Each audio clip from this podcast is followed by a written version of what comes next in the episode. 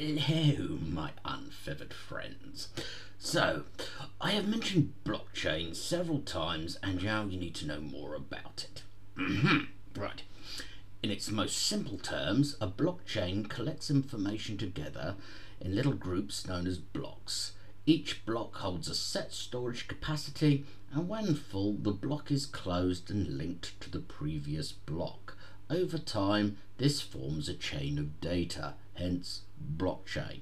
Okay, so that meant nothing to you. So what actually is it? Right, let's get a few basics out of the way. A group of computers that are connected together is called a network.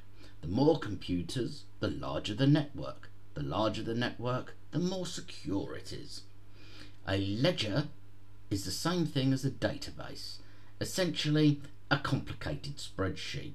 Now that's our blockchain, except that the blockchain stores this data in the pre-mentioned blocks and they are simply then linked together. The chain is then stored across a network. Yeah? This accomplishes two things. Firstly, it's secure and unchangeable. The techies like to call this immutable. The second is that no individual entity has control. The control lays with all of the people that are doing this. So that's basically all the users collectively. So now the goal of the blockchain is simply to record and distribute digital information but not allow it to be edited. So, right, things to know, right? A computer does not connect to the blockchain. Uh, things aren't connected to the blockchain. There is no single entity to connect to. The, the computers that do this connect to each other and they all store their own copy of the blockchain, simply notifying each other of the changes that take place. Now,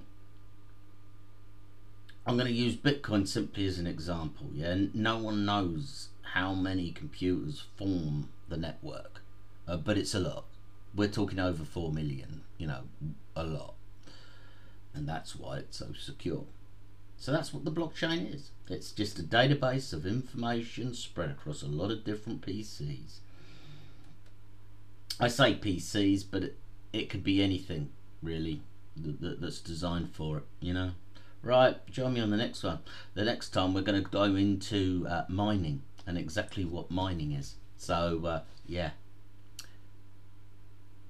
All things crypto by a duck life. See you next time.